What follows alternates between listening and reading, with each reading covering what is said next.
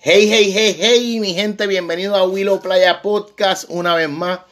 En la noche de hoy tengo el placer y el gusto, tanto yo como ustedes, de escuchar la historia de vida de, de uno de los surfers profesionales más admirados, hablando por mí, ¿verdad? Y de muchas personas en Puerto Rico.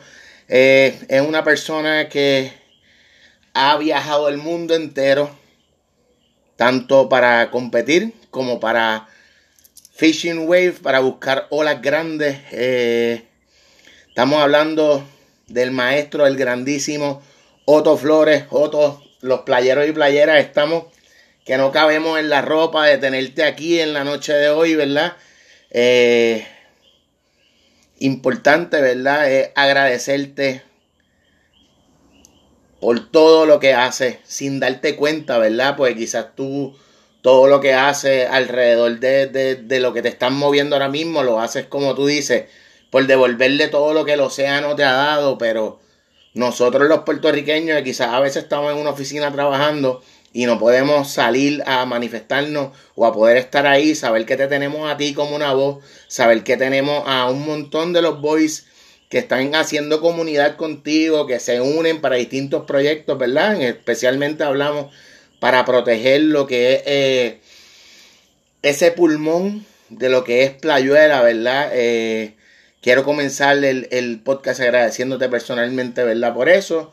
Y luego de eso, haciendo un brief, vamos, vamos para esa gente que, que quizás desconoce, ¿verdad? Que muy pocos deben ser, desconocer quién es Otto Flores, ¿verdad? Estamos hablando de un ícono, una persona la cual hoy día, estando vigente, estando vivo, a sus 42 años, todavía sigue viajando el mundo o buscando, ¿verdad? Lugares bellos donde pescar una ola que quizás nadie ha surfeado. Y pues nada, Otto, cuéntanos. ¿Cómo comienza o cómo llega a tu vida eh, eh, el montarte en un buggy en una playa? Háblanos.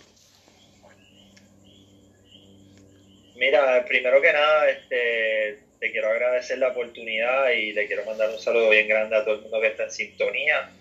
Eh, darle las felicidades a todos nuestros hermanos y hermanas que están por ahí. Este, feliz Navidad, próspero año nuevo. Vamos a salir del 2020 bien juntos y, saludables. Amén. Este, nada, mi, mi trayectoria empieza bien simple, como cualquier chamaquito obsesionado con con las cosas que lo atraen.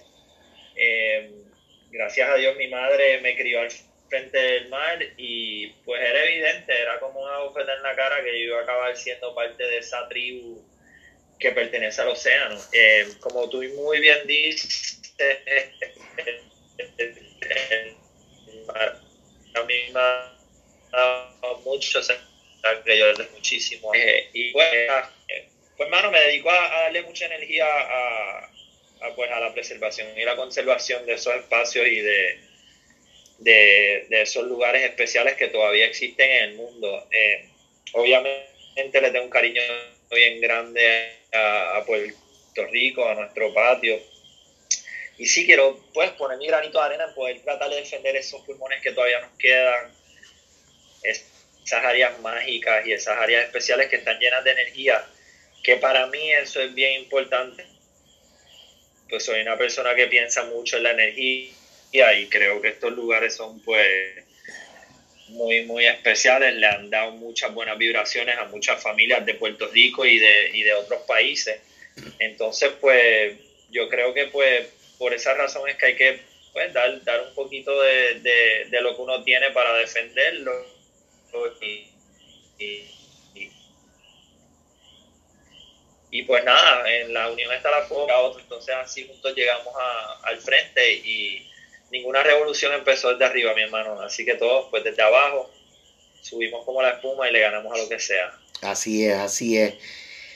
Te pregunto, ¿cómo pasas de estar montado en una bicicleta a conocer lo que es una tabla? Mira, mi obsesión con el ciclismo fue bien joven, pero eh, eso se desaparece con, con Bueno, con cumplir, yo no sé qué cuál fue, creo que fue el cumpleaños de los 10 años, mi mamá llegó a mi escuela, yo estudiaba en Santa Teresita ahí en Ocean Park y ella llegó a la escuela con, con una yaudón eh, que me chapeó Greg Yaudón cuando era un chamaquito y, y, cuando ella llegó, yo me acuerdo, mi mamá había una trupera azul y en, en, medio de los asientos había una tabla. Atravesando casi el cristal para adelante. Cambió todo, mano, porque ese día, ese, ese día yo sabía que el resto de mi vida estaba marcado y, y hasta el día de hoy todo lo que veo, tengo las tablas de mis hijos aquí mismo, de lo que hay es skate, bicicletas, de todo y bueno, el, el surfing, pues, mucha gente se, se tuvo adicciones a las drogas, adicciones a las cosas, mi adicción ha sido el surfing y el mar, y entonces, pues nada, mano, no he mirado para atrás. Eh, creo que de los 9 o 10 años eh, lo cogí en serio y tenemos 45 y todavía estamos en la misma...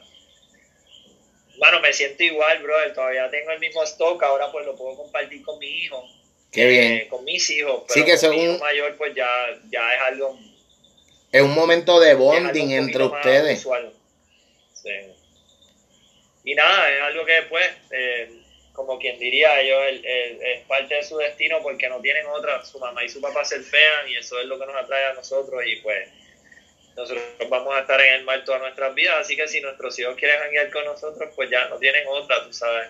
Igual le vamos, las oportunidades que ellos quieran se las vamos a otorgar, pero tienen un poquito de tiempo en el mar, este, quieran o no lo quieran. Yo creo que... que les, encanta el mar a los dos, así que estamos en algo. Yo creo que como mismo dice un pana vecino de ahí de la playa de Vega Baja, donde yo soy, yo creo que nosotros venimos con ese saborcito a, a salitre en la piel, ¿verdad? Y, y se, lo, se lo regalamos a nuestros hijos, ¿verdad? desde esa primera vez que le ponemos los piecitos en la arena y ellos dicen, espérate, yo nunca he sentido esto. Primero con unos crocs o algo, una chancleta, y después no hay quien los saque, ¿verdad? Está comiendo arena en el pelo. Yo lo viví, yo con mi vieja íbamos a las 6 de la mañana a la playa, porque esa era la hora que no había nadie y nos podían dejar correr. ¿Tú me entiendes? Y era el momento de ellos también estar tranquilos, que si caminar por el borde de la playa, hacer algo de ejercicio. Yo digo que el que no vivió eso, en su desarrollo. No lo sabe, no lo ha sentido. Quizás la persona que vive en el campo, pues el, el vacilón era ir con los panas a los 12 a tirarse de una piedra al río. Pero cuando tú te levantas y tú sabes que tú puedes ir a ver el amanecer o yoguear por la playa o, o, meterte al agua y, ver los carey, ver los pelícanos y el sol saliendo, yo creo que eso es una bendición y es algo que, que todos los que hemos tenido la oportunidad de disfrutarlo, sabemos lo que se siente y de pensarlo se nos paran los pelos. Y yo creo que eso es lo que te hace a ti, ¿verdad? A tu edad.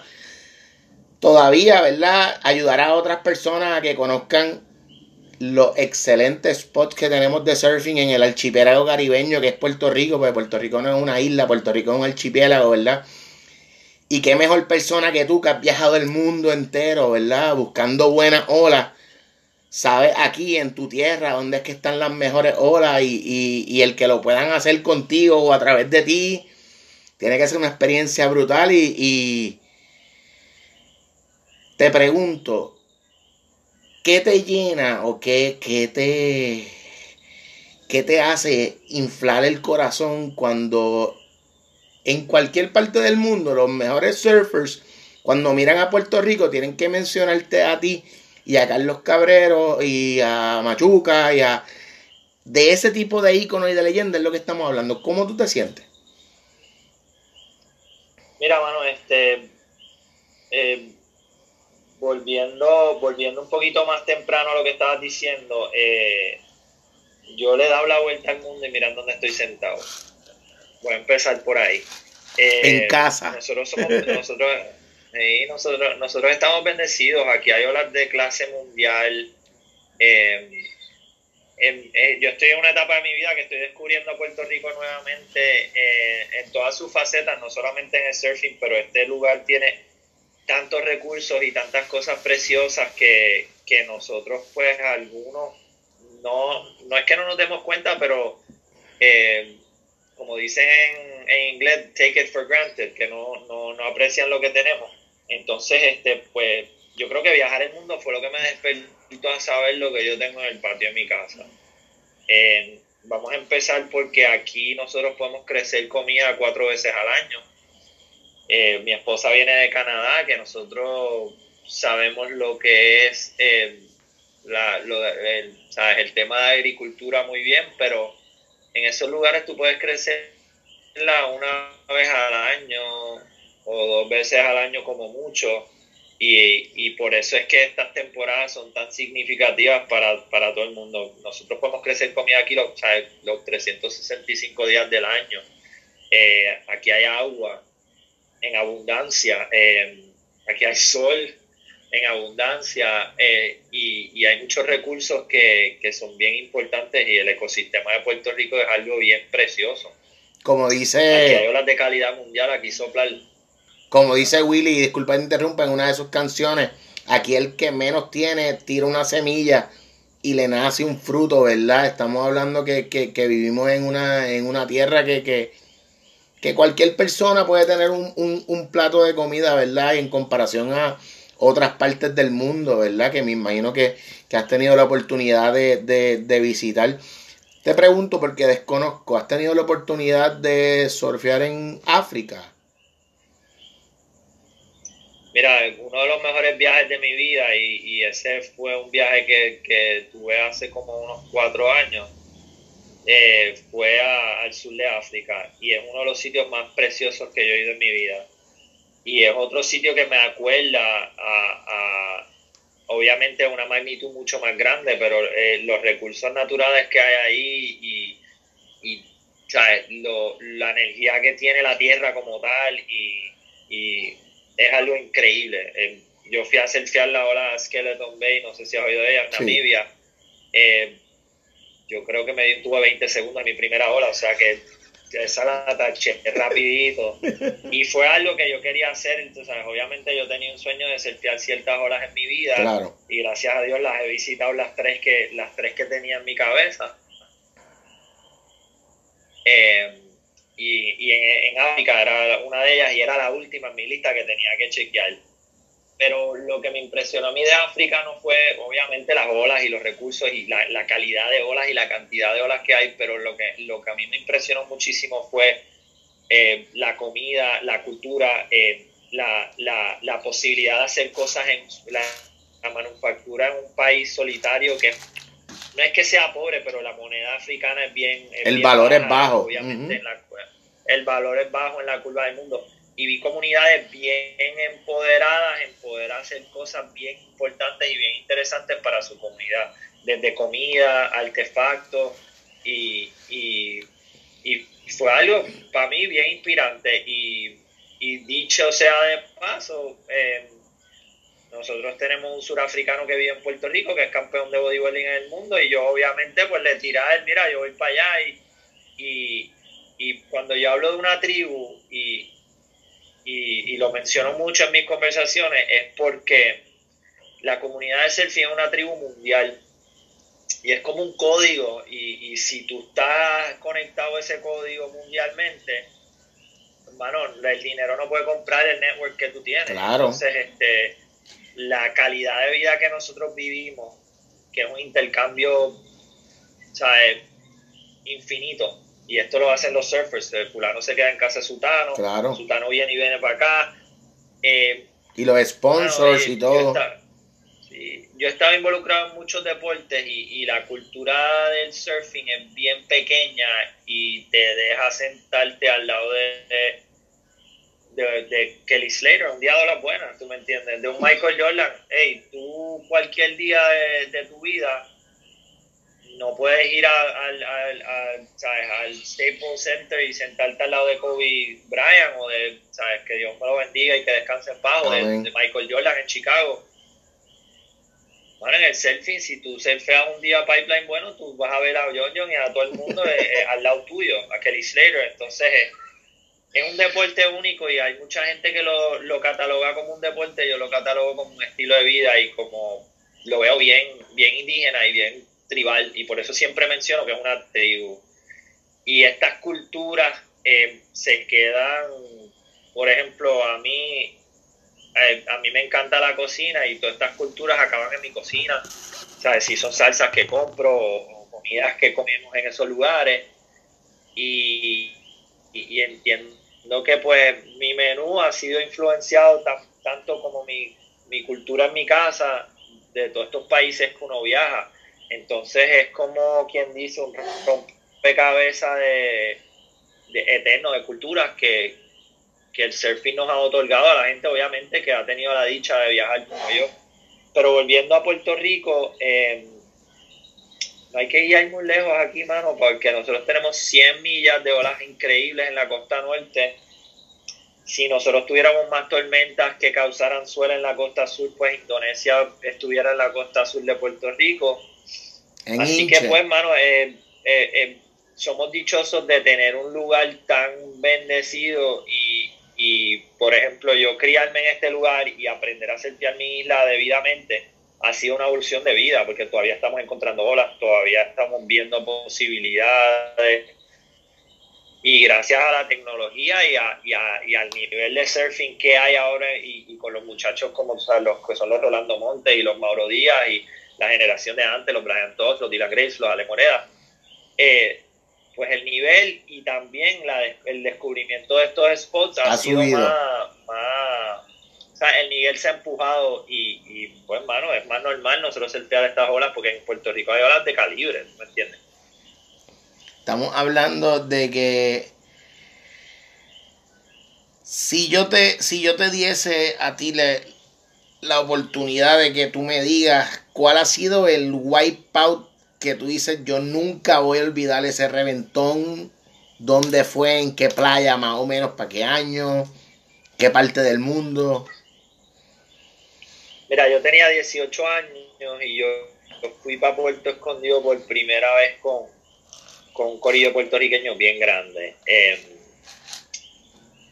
debo de mencionar que Carlos Cabrero, pues obviamente estaba liderando lo que es la, la déjame titularlo como la demencia de, o la, la, crianza del surfing de las grandes en Puerto Rico.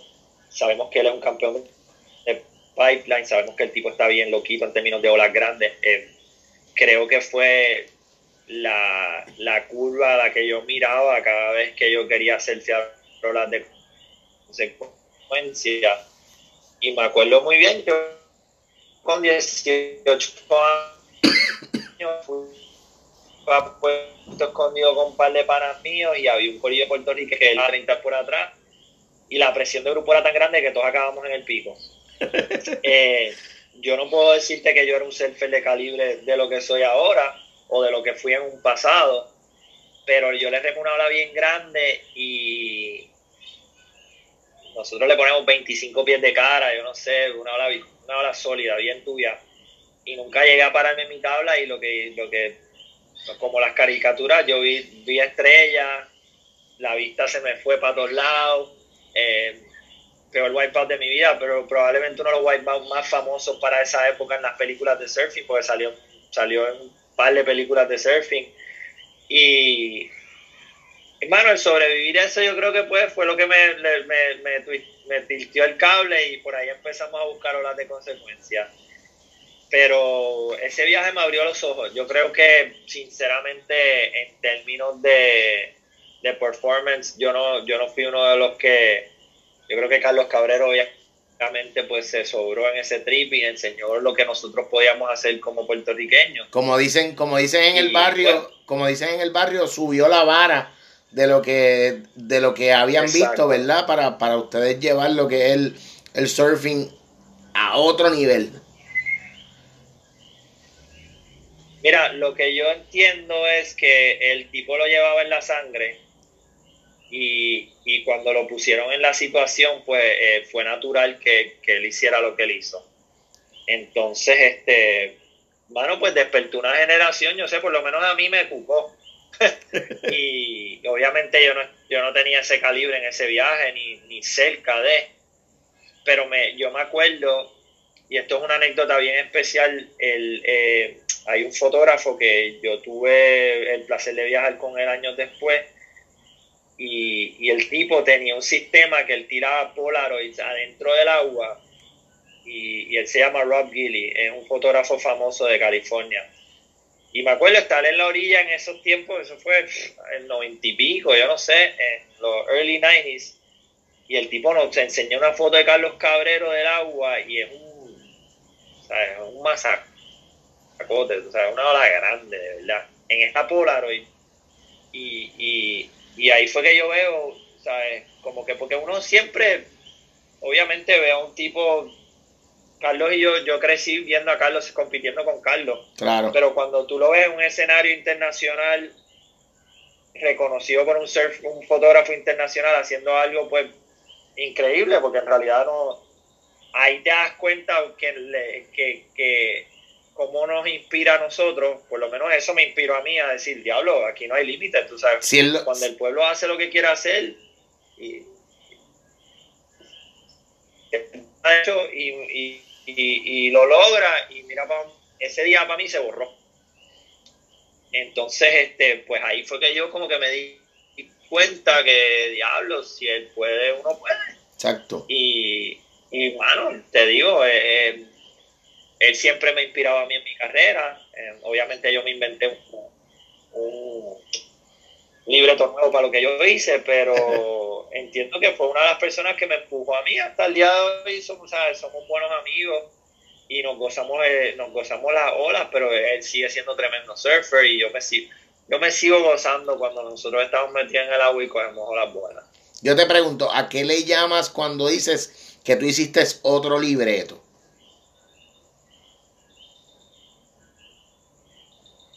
Mira, como a los 16 años, eh, aquí vino aquí vino un fotógrafo del Surfer Magazine que visitaba Puerto Rico mucho y él se llama Kevin Welch. Y yo ya, pues, ya a esa edad yo, era bastante ido y, y, cuando venían a la isla, pues mira, te vamos a hacer fiel con otro y esto. Y a creo que a los 16 años yo escogí un spread en Surfer Magazine. Y yo competía, o sea, yo QS, que si esto, que si lo otro. Y, y como que creo que ese mismo año yo estaba en California compitiendo en lo que se llamaba el Bud Pro Tour, que era parte del WQS. Y el editor de Surfer Magazine me dice, ah, mira, ven acá, que te quiero enseñar algo. Y, obviamente uno, es joven y no sabe. Y el tipo me enseña el magazine y yo estoy en un spread del magazine. Entonces ahí yo dije, diablo, ¿cómo diablo yo puedo seguir rodando con esto? Y ahí fue que me di cuenta que pues había surfers que eran free surfers y habían surfers que eran competitivos. Y ahí fue que yo empecé como que a descarrilarme y a irme por eso de free surfer y dejar la competencia atrás. Y, y poquito a poquito, durante los años, o sea, yendo a Hawái y, yendo a California y, yendo a Puerto Escondido, Puerto Escondido siendo el sitio que creo que afiló un montón lo que nosotros hacíamos, pues me fui desligando de la competencia y me fui dedicando a lo que era más este, editorial, video y, y conociendo a todos estos fotógrafos y ellos sabían quién yo era, y yo sabía quiénes ellos eran y, ahí pues que fue empezando a evolucionar mi surfing. Obviamente yo a esa época pues no era un big wave surfer, yo, yo me llamaría un good wave surfer, porque ese big wave surfer, esos tipos cogen olas de 100 pies. Eh, pero nada, yo en,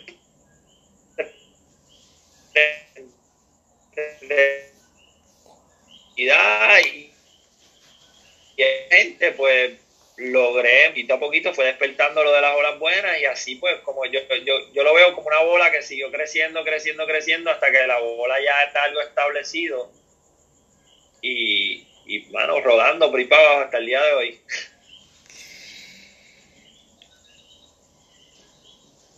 ya en ese momento en el que tú te das cuenta que no quieres ser un, un surfer como quien dice eh, tradicional y vas buscando lo que es el free surfing, te das cuenta de lo que tú quieres son olas grandes y olas tuyas. Como en ese momento que tú te das cuenta, ¿verdad? Tanto tú como, como el que te para encima de la tabla, como sabes que tienes que buscar una mejor tabla, quizás con menos quilla, quizás con ¿Cómo es ese momento en que tú te das cuenta o vas conociendo, ¿verdad? En el proceso, quizás con los años, mira, para esta ola necesito 15 pies, para esta ola. ¿Cómo, es ese proceso? Aparte de qué, ¿verdad? ¿Qué me puedes decir? Mira, eh, La trayectoria empieza bien fácil. la obsesión con chatarra, el, el, el, volver a el conectar tanto con esa ola, que yo creo que por culpa de esa ola es que yo entiendo que yo empiezo a escalar todas estas cosas. Chatarra se convierte en Puerto Escondido, Puerto Escondido se convierte en Hawái, Hawái se convierte en Tahiti, Tahiti se convierte en las Islas Canarias y todo esto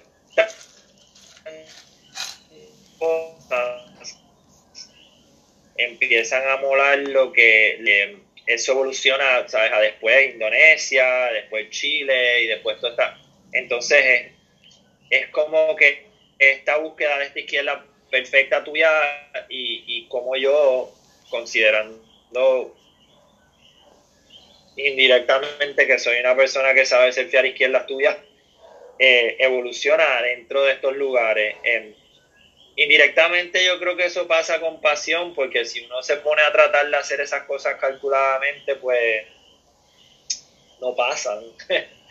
Eh, pero nada, yo entiendo que con, un poquito de suerte y un poquito de ganas, eh, a mí me pasaron un par de cosas buenas y malas entre medio, pero que eh, yo me dediqué muchísimo a ir a Puerto Escondido, después me dediqué muchísimo a ir a Pipeline, de ahí evolucioné a caer en Tahiti un montón. Entonces, por las épocas del año, yo buscaba estas olas que existían y obviamente pues quería venir a Puerto Rico a hacer chatarra y a hacer mi patio y todo esto.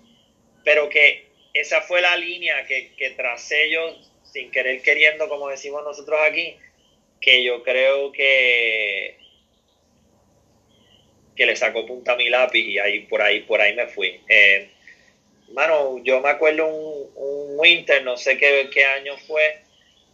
Yo, yo viví en Hawái desde noviembre hasta marzo todos los años. Yo me iba de Puerto Rico de noviembre hasta marzo todos los años. Wow. Y volvía a veces a, pasar las navidades y volvía y volvía para Hawái. En marzo empezaba la temporada en Tahiti y todos los hawaianos pues empezaban como que a migrar para Tahiti. Y, yo en esa época estaba bien conectado con un fotógrafo bien, bien famoso y era bien amigo mío y habíamos tenido mucho éxito juntos. Y él me invitó a Tahiti por un mes. Wow. Y me consiguió un pasaje de esto, un body, un body pass de esto. Y, yo fui con tres panas para Chopo por un mes y selfiamos Chopo solo tres semanas de ese mes. Wow. Y obviamente los días grandes llegaba la gente y ahí te digo que ahí se afilaron los cuchillos. Entonces de ahí pues fuimos para Puerto y de Puerto volví a Tahiti, cogí la mejor hora de mi vida, la portada de surfer y mano, tú sabes, el resto es una nube, una nube que, entraba y salía y eran cosas bien buenas, pero eh, lo que te tengo que decir que en realidad funcionó era la, la el enfoque a, poder hacer las cosas que yo pensaba, ¿entiendes? Yo posible. Y te lo juro que me iba de cara, me iba de pecho. Y eso es el consejo que le empecé a dar a todo el mundo. Mano, si tú quieres, tú puedes. Olvídate, brother, tú sabes. Si, si, si, si eso es lo que tú quieres, tú puedes. Y, y se lo decía a gente subiendo en el surfing. Me acuerdo hasta el día de hoy que le decía a Alejandro Morena, mira, brother, tú sabes que hay dos cosas que tienes que aprender. Yo, yo creo que tú vas a ti al 100% y la otra cosa es que la amistad que tú creas en el camino es más valiosa que tu talento, que todo. Entonces, la, si tú eres una persona buena y eres o sea, a la gente buena le llegan cosas buenas. Entonces, eh, el tipo hizo esas dos cosas y todo el mundo ha visto una carrera de Alejandro Moreno, un chamaquito aquí también que se ha tubiado en todos lados. Se ve increíble. Lo mismo puedo decir de Brian Todd, lo mismo puedo decir de Dylan Graves, que es una de las personas más creativas que ha salido de esta isla. Eh, entonces, que querer es poder. Eh, a lo que estoy circulando y volviendo al tema es que, mano, si tú quieres, tú puedes.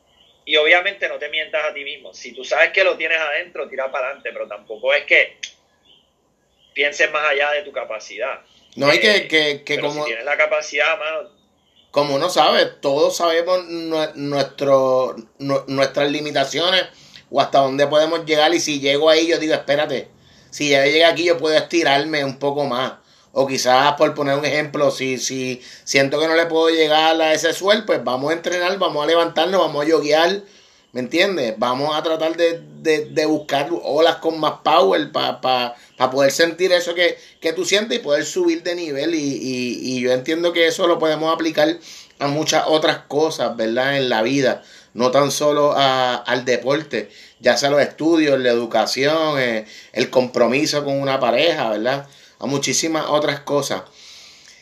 Importante y algo que quiero, ¿verdad? Que, que mencione, eh, cómo cambia o cómo cambió eh, tu vida en el momento en que conoces a Patagonia o colaboran. Háblame un poquito de eso. Mira, bueno, este, yo he sido una persona que, que, que ha estado atraída a la sustentabilidad, eh, primero por mi dieta, eh, de toda la vida. Yo no como carne hace yo no sé cuánto, hace más de veinte y pico de años. Y, eso yo lo veo como los principios de este pensamiento progresivo que yo he tenido desde joven. Eh, le he dedicado muchísimo, mucha energía a, a cómo utilizar menos plástico, a cómo educar a los niños. Este, tuve la dicha de, ser parte de una organización que un amigo mío de Ecuador empezó, se llama Andrés Fernández Granito Arena. Y esta organización cogió a siete pilares de Latinoamérica y, y los escogió para enseñarle a niños de bajos recursos a surfear a cambio de educarlos en el plástico como tal. Entonces, eh, ¿cómo nosotros hacíamos eso? Nosotros le enseñábamos a estos niños a surfear a cambio de que ellos nos trajeran 20, 20 artefactos de plástico eh, que recogieran en la playa. Nosotros les enseñábamos a surfear y después les enseñábamos manualidades positivas que podían hacer con este plástico. Tragaluces, macetas para plantar. Entonces, a través de enseñarles a ellos que nuestro parque más grande del mundo, nuestro playground más grande del mundo es el océano, y enseñarle estas modalidades, enseñamos a cuidar el océano y, a cuidarlo en contra del plástico y a consumir menos plástico o a, reutilizar el plástico. Y este, así nosotros poníamos nuestro granito de arena. Esto es mucho antes de Patagonia, que de la que yo practiqué, sabes que nosotros llevamos practicando la sustentabilidad. Eh, entiendo yo que la, la razón por la que Patagonia a mi es porque ve los comportamientos que yo he tenido a través de mi vida y, las amistades que yo he tenido saben que pues, ese comportamiento es natural. Y ellos cuando yo empiezo mi relación con ellos, lo que hacen es identifican e intensifican el mensaje y me dan las herramientas. La compañía Patagonia se dedica a darle un por ciento de todas sus ganancias netas a fundaciones sin fines de lucro para pagar un tax, como quien dice, al, daño que Patagonia le hace al mundo. Sin embargo, aparte de eso, ellos fabrican ropa con materiales reciclados. Ellos eh, invierten dinero en certificaciones orgánicas. La lista es gigante de lo que ellos hacen. Ellos son, creo que, una de las fundaciones o los inversionistas de conservación más grandes del mundo el fundador de Patagonia junto al fundador, al, fundador de North Face compraron 10 millones de acres en la Patagonia chilena y argentina y se la obsequiaron para atrás a los gobiernos con estipulaciones de que esas tierras no pueden ser vendidas, tienen que ser sembradas, tienen que ser eh, conservadas ecológicamente. Entonces esta gente que se junta en esta compañía empiezan a tratar de afectar el mundo de una manera positiva, en vez de quitarle al mundo cuando tú generas una compañía de un billón de dólares. Eh, Patagonia, lo que yo entiendo que nos da a nosotros, por lo menos a mí, es herramientas para nosotros poder ejercer estos casos que nos identifican a nosotros y poder tratar de afectar a nuestras comunidades positivamente. ¿Por qué digo comunidades? Porque es bien ambicioso tratar de salvar el mundo, pero es bien posible ayudar a tu comunidad. Yo he ayudado a otras comunidades en el mundo, pero entiendo que mi responsabilidad es mi patio, Puerto Rico. Por eso es que la energía que yo trato de extender y, el mensaje que tratamos de dar es local y, entiendo que es efectivo, ¿tú me entiendes? Y también lo digo aquí bien carelata, pero la mafia mía es aquí. Entonces, si yo voy a afectar a alguien, es con mi mafia positiva. Claro. Y, y, entiendo que hay que empezar en casa. Y juntos, mundialmente, como embajadores globales, sí hacemos un impacto. Pero ese impacto tiene que rebotar a nuestro patio. Y, y pues Patagonia, gracias a Dios, me ha dado las herramientas para hacerlo. Y lo que ellos me han dado a mí es el micrófono a través del surfing para poder pues dar un mensaje positivo y dar mis ideales y ponerlos enfrente de la mesa, ¿tú me entiendes? Y también darle luz a todas estas fundaciones sin fin de, lucro que funcionan en Puerto Rico, identificarlas y darles un poquito de poder adquisitivo a ellas.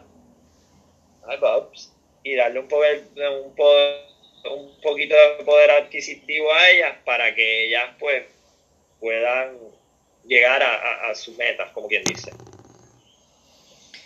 Para las personas que nos están escuchando eh, a través a través de, de las aplicaciones de podcast, le queremos la oportunidad de que puedan entrar a la página de YouTube de Patagonia. En estos días he tenido la oportunidad, Otto, de disfrutar y ver lo que fue la chulada. Qué buen video, qué, qué, qué bonito, ¿verdad? El, el, el que lleve a la gente de la parte del mundo que sea y nos exponga a nosotros, ¿verdad? Como, como, como está el chipiélago caribeño que está lleno de buenas obras, de gente buena, de buena comida, de, de, de calor humano, ¿verdad? Que por desgracia, ¿verdad? Y por la situación mundial que estamos viviendo en cuestión de lo que es esta pandemia, no podemos estar, ¿verdad? Cerca, gracias a la tecnología que, que nos permite poder seguir, seguir llevando un mensaje de calidad a todas esas personas que nos escuchan y que podamos dejar grabado, ¿verdad? Para lo que son las futuras, las futuras generaciones, lo que es tu historia de vida, lo que haces, lo que has hecho, lo que estás haciendo hoy día, ¿verdad? Y lo que yo sé que vas a continuar haciendo, ese legado que, que nos da a nosotros como pana, como, como boricua, como también se le inculca eh, a, tus hijos, ¿verdad? Que, que, que es de admirar, ¿verdad? Y es una bendición para ti como padre y para ellos de tener un, un padre como tú, ¿verdad? Este, eh, que tiene esta mentalidad, esta mente abierta y que le da la posibilidad a ellos de, de, conocer a temprana edad lo que es tener una buena alimentación, lo que es conservar el planeta, poder compartir lo que es eh, el deporte del surfing. Yo creo que tú, tu esposa, tus hijos son una familia bendecida. Eh, bueno, de verdad que, Está brutal todo lo que hace. Eh, es un gusto el que seas puertorriqueño, el que lleve esa bandera amarrada del cuello cuando te montas en un tubo y sales escupido. Y. Bueno, de verdad que te pregunto. ¿Qué tienes ahora mismo en mente trabajando? ¿Vienen videos nuevos? ¿Qué, qué, qué estás haciendo? Cuéntanos. Mira, ahora mismo eh, hay par de proyectos bien, bien, bien, bien enfocados en producto y cosas que son bastante minimalistas en términos de que de activismo y eso. Obviamente siempre estamos trabajando los proyectos que se han trabajado. Eh, volviendo un poquito al tema de lo que dijiste, hermano, este, nosotros podemos estar aquí hoy y mañana, tú sabes que nos puede pasar cualquier cosa, así que hay que, hay que ser bien, bien agradecido de, lo que tenemos. Este, pero más importante que nada es, poder, eh,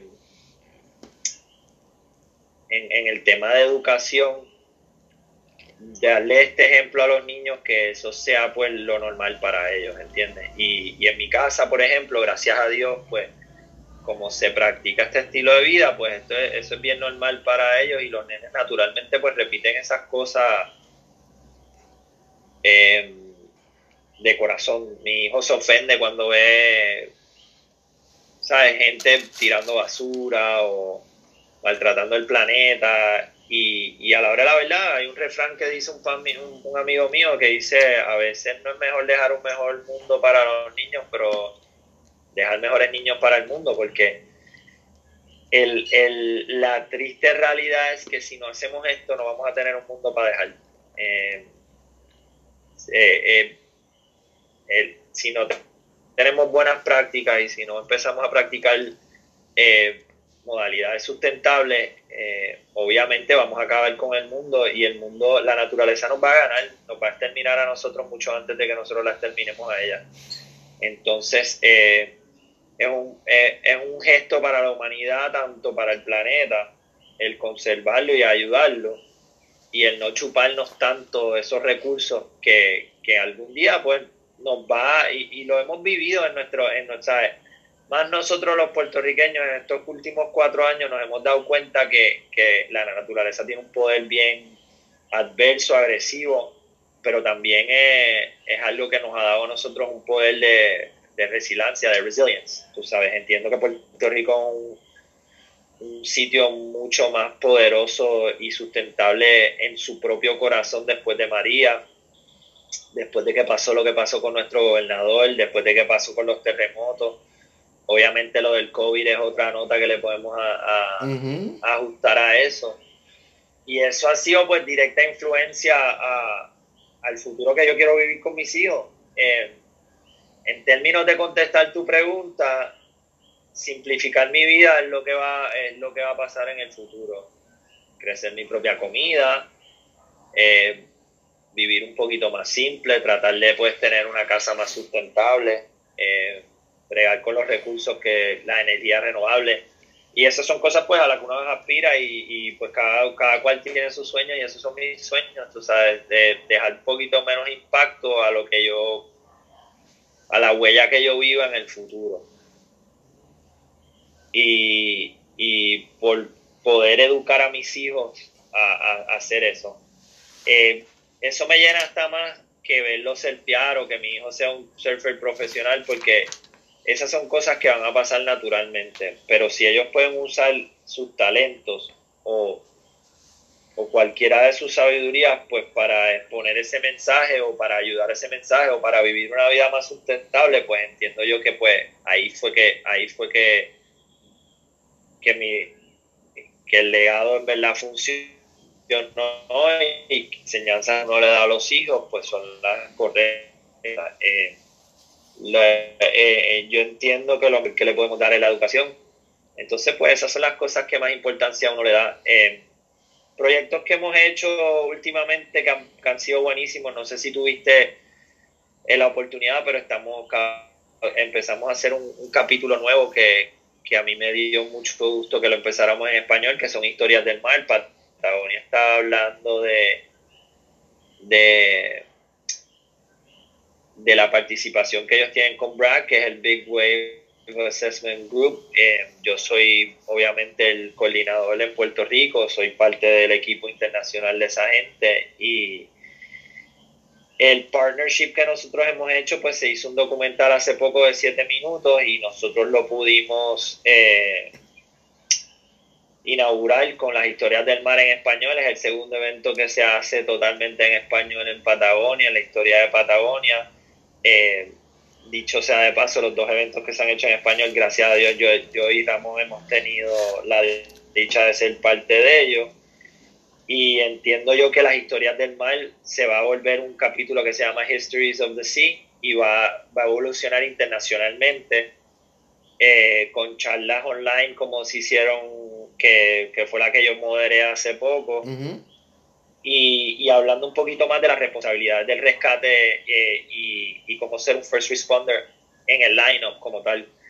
Eh, para mí el interés de involucrarme en BRAG fue que en Puerto Rico no hay un sistema de salvavidas implementado en absoluto y yo entiendo que la responsabilidad de nosotros como surfers, eh, sea un por ciento de los surfers que, que, vayan a los seminarios, es velar uno por los otros. Entonces, si yo educo a cinco muchachos que están en line-up, las posibilidades de que ellos sobrevivan a un accidente o de que ellos sobrevivan a un accidente es mucho mejor que si no educamos a uno.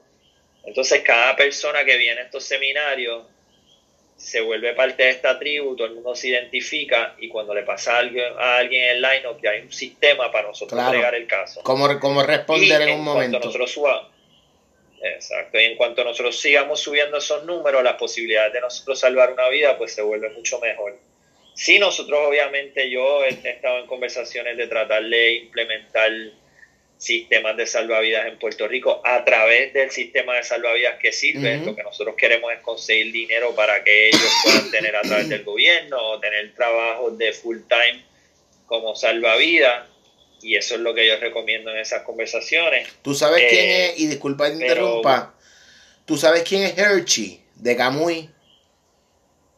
Que él estuvo trabajando en... No, no sé él estuvo trabajando en California directamente con, los salvavidas allá. Y estuvo hace poco en Puerto Rico, hermano, como no sé si fue que se mudó o vino y hizo una charla hablando más o menos de eso mismo, de cómo lo que es tanto el surfing como el bodyboarding en competencias tanto ya sea lo que trabaja Corona como las competencias que hace Ale Moreda y, y, y todo lo que son esos contests de calibre mundial y cómo es necesario que no tan solo para los contas, sino para el momento que, como tú dices, que hay condiciones grandes y que tener un, una manera de, salvaguardar la vida de todos y poder seguir disfrutando de los recursos. Mira, el, lo que se enseña es minimalizar el riesgo, reducir el riesgo en estos cursos. Entonces, Ocean Risk Management, cómo uno puede manejar el riesgo en el océano siempre va a pasar algo y hay cosas que nosotros no podemos controlar, pero cómo nosotros podemos reducir ese riesgo o minimizarlo y también cómo manejar ese riesgo eh, es lo que se enseña en estos cursos. Eh, en las competencias, gracias a Dios, tú sabes, yo he tenido la dicha de trabajar con Warner Vega y la gente de, los Corona y el SSPR. Ellos sí tienen salvavidas, ellos tienen jet ski, ellos tienen eso organizado en la mayoría de las competencias hay algún tipo de salvavidas, pero los días que hay olas grandes, yo tuvimos un caso bien peculiar los otros días en Luquillo, que, que en paz descanse Brian Ramos, que se podía haber evitado con un sistema de salvavidas. Entonces, estas son las cositas y estas son las parábolas que nosotros tenemos que, que apuntar en la Concha han muerto seis personas en los últimos años, entonces quieren hacer un riff artificial para, para minimizar ese riesgo, lo cual lo que deberían de hacer es implementar un sistema de salvavidas que les va a salir mucho más barato y va a ser mucho más efectivo. Eh, mano, algo que te tengo que confesar, que por más que no quiera salvar el mundo no tiene que coger un paso a la vez y estas son las cosas pues que una persona como yo a veces pues se confronta y es como que wow, tú sabes, eh, le damos de comer a este o bregamos con él, entonces pues, entonces pues esos son los esos son esos son los conflictos de la vida de uno cuando pues sabe sabe de estas situaciones y algunas veces no puede atacarlas de la manera que uno quiere pero sí entiendo yo que pues comunicar lo de los salvavidas en Puerto Rico es algo bien importante. Creo que ellos se merecen un salario como cualquier otra persona que trabaja. Y, y, yo digo que, este, que, que, un salario digno, ¿verdad? Porque gracias a ellos, sea en un balneario, como sea en algún lugar donde ellos estén trabajando, ya sea en algo privado, una piscina, te salvan la vida, ¿verdad? Y, y, y no sabemos en el momento en que ¿Cuántos de ellos la están pasando mal? Quizás ahora mismo yo tengo un pana que salva vida en el balneario en Vega Baja. Me lo encontré antiel y él me dice, pues Willow, ¿qué hago? En la caseta, esperando que se acabe mi turno para regresar a casa. No hay gente en la playa, si viene una que otra persona, que él puede decirle, mira, ten cuidado, si llega, no estás haciendo algún deporte, la policía te va a sacar.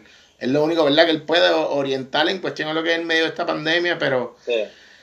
Yo digo que, que, un trabajo digno y debería tener una mejor paga y, y, debería, eh, ya sea haber una asociación. Un trabajo digno, salva, salvar una vida es indispensable, eso no tiene costo ninguno. así mismo es, así mismo es. Eh, Otto, nos quedan 10 minutos de, de grabación.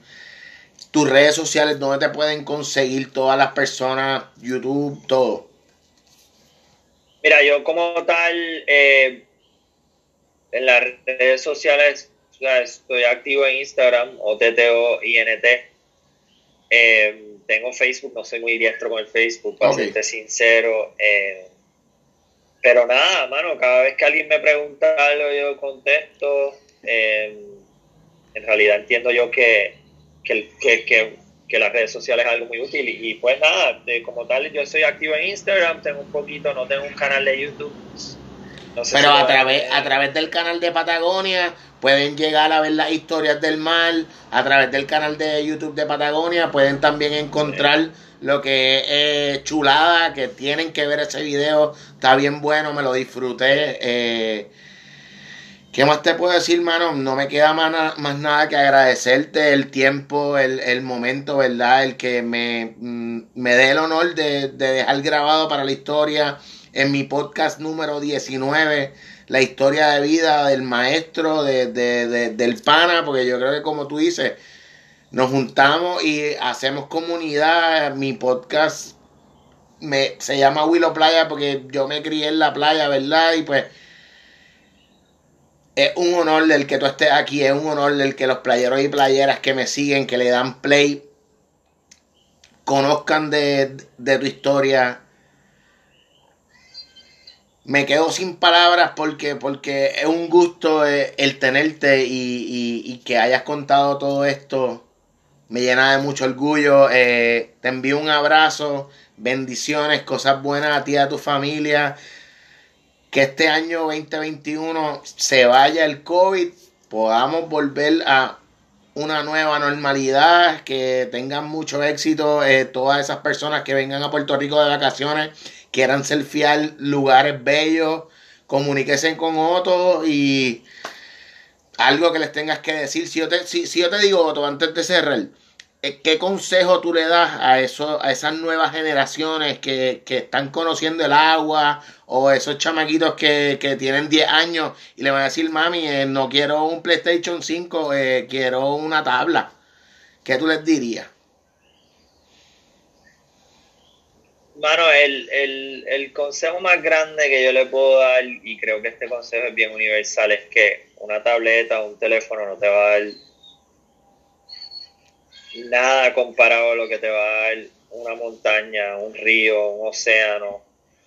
Eh, no, o la energía, y tiene que ver con energía, eh, la energía que te cautiva y te captura un, instrumento digital no tiene nada que ver con lo que te puede dar la naturaleza. Eh, nada, y dicho sea de paso, bien importante para para toda la juventud es que, voy a darle eco, repetir lo que, lo que dije antes, querer es poder.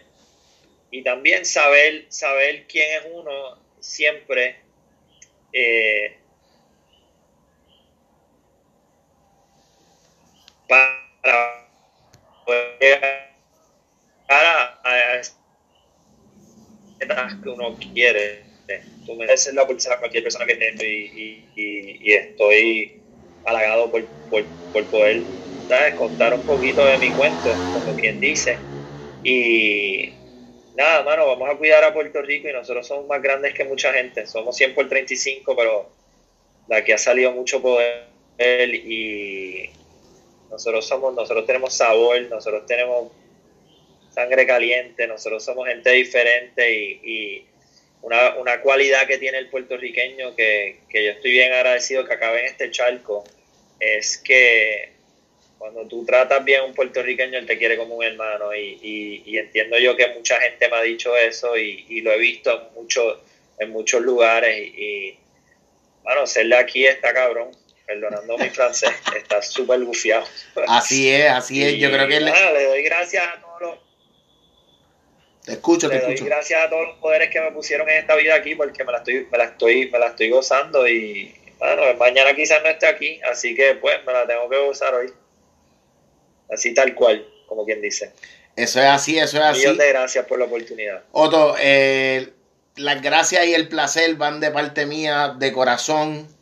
En un ratito queremos darle las gracias a la gente de ripa.pr en Instagram por siempre estar ahí dando el auspicio a los muchachos de Hongo Cruz a los muchachos de Local Way PR 2018, son marcas locales que han estado ahí mano a mano conmigo, de panas, ¿verdad? Que empezamos de cero, hicimos comunidad, nos conectamos, nos estamos apoyando Y lo que queremos es eso, llevar un mensaje, llevar historias de vidas como la tuya, que queden grabadas para las futuras generaciones, que como siempre digo, ¿verdad? Si en algún momento tu hijo o mi hija le da play a, a esta entrevista, ¿verdad? Quizás que diga, wow, ese es mi papá. O sea, y que quizás le pueda darle play y enseñárselo a sus hijos, ¿verdad? Y yo creo que, que que esa es la maravilla de, esto, de que en medio de una pandemia que estamos viviendo nos podamos conectar, podamos hacer bonding y podamos llevar un mensaje, ya sea de, conservación ambiental, como de no explotar los recursos. Estamos hablando de que eh, el agua potable tiene un valor bien, bien, bien, bien grande y muy pocas personas están hablando de esto hoy día en cuestión a lo que es el calentamiento global y muchísimas otras cosas que yo sé que tú sabes un poquito más de esto, pero el tiempo nos apremia. Eh, dejando este comentario ahí sobre la mesa, espero que tengamos otra oportunidad para hablar un poco más profundo referente al tema del agua y a cómo... Eh, conservar los recursos yo creo que es bien importante y sé que estás bien empapado en ello y conoces mucho más que yo. Este, Otto, mil gracias, un abrazo, bendiciones, cosas buenas. Espero verte en el agua en el 2021. Un gusto, un placer, playeros, playeras, nos fuimos. El señor Otto Flores en la casa. Dale follow en Instagram, arroba O-T-T-O-I-N-T. A mí, todo el mundo sabe, me consigue arroba Willow Playa, arroba Willow Playa en Instagram, YouTube, Twitter. Dale play, dale follow, compártelo. Otro, nos fuimos, check it out. Gracias, brother. Un placer, bienvenido.